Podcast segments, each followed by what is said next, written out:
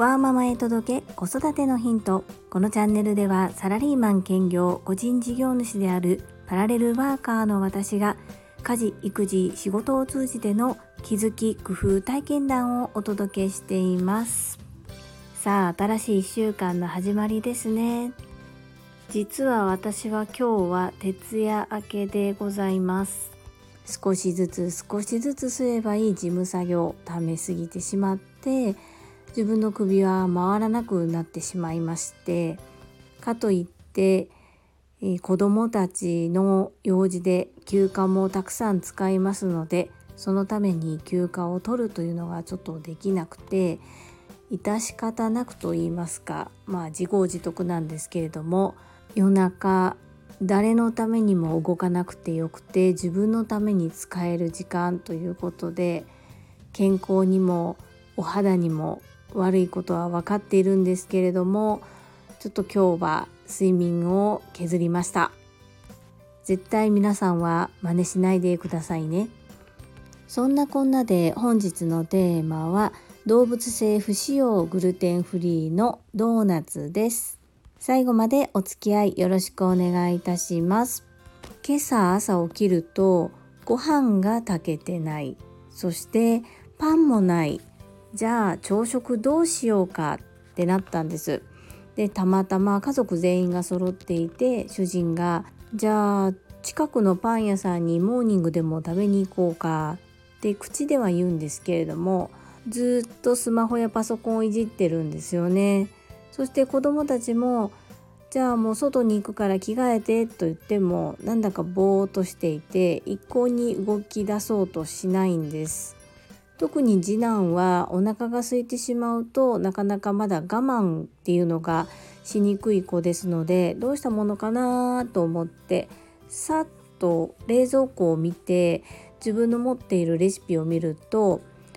あ、これなら早く簡単に作れるというものを見つけまして、ささっと作ってみました。それが今日写真にさせていただいている動物性不使用、そして小麦粉不使用、乳製品不使用のドーナツです。初めて作りましたし、家族の反応もわからないのでどうかなと思ったんですが、意外と家族の評価も良くって、私も美味しくいただきました。私がグルテンフリーのレシピを探し始めたのは約にねんまえからで、小学校さんねんせいの次男が発達障害グレーゾーンであることで、母として何かできることはないかと思い、食事改善を始めたのがきっかけです。そこで出会ったグルテンフリー、そして動物性が不使用で美味しくできるパンやスイーツの本を出されている白崎茶会さんのレシピが私はとてもお気に入りで、どの本どのレシピも意外と簡単で美味しくできます。もしグルテンフリーに興味があって、そしてプラントベース、動物性も不使用で作れるものをお探しの方がいらっしゃいましたら、いろんなところから出てはいるんですけれども、グルテンフリーかつ動物性乳製品が不使用のレシピで簡単で美味しくできるっていうのはあんまりありませんので、一度ね、よかったら白崎茶会さんの本覗いてみてください。本を見るだけでも上手にできます。さらにサブスクでオンラインレッスンの購入もすることができますので、ご興味がある方はぜひ見てみてください。私も今年のにがつから、私の場合はおやつ先生と言いまして、白崎先生が認めた方は白崎先生の出しているレシピを使ってレッスンをしていいという、そういった講座がありますので、それに向けて受講をしているところです。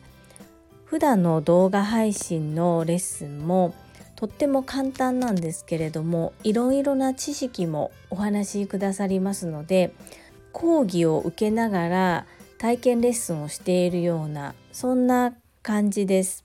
そして過去の回の動画も、過去の回のそういった講義もすべて聞けますので、私としては遠方ですし、リアルで対面で受講することのできないレッスンがオンラインであるがために受講することができているので、とてもありがたいサービスだなというふうに思っております。家族からおかわりをいただきましたので、ちょっとね、もう朝食分ぐらいしか材料がなくて追加で作ることできなかったんですけれども、また復習も兼ねていろいろと作っていきたいというふうに思います。皆様の参考になれば幸いです。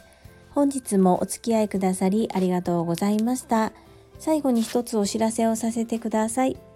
タレントの美容研究家忍者みやゆうさんの公式 YouTube チャンネルにて、私の主催するお料理教室ジェリービーズキッチンのオンラインレッスンの模様が公開されております。じゅっぷん程度の動画で私の授業内容や自己紹介もご覧いただける内容となっております。概要欄に ユーアールエル を貼らせていただきますので、ぜひご覧くださいませ。それではまた明日お会いしましょう。ママの笑顔サポータージュリでした。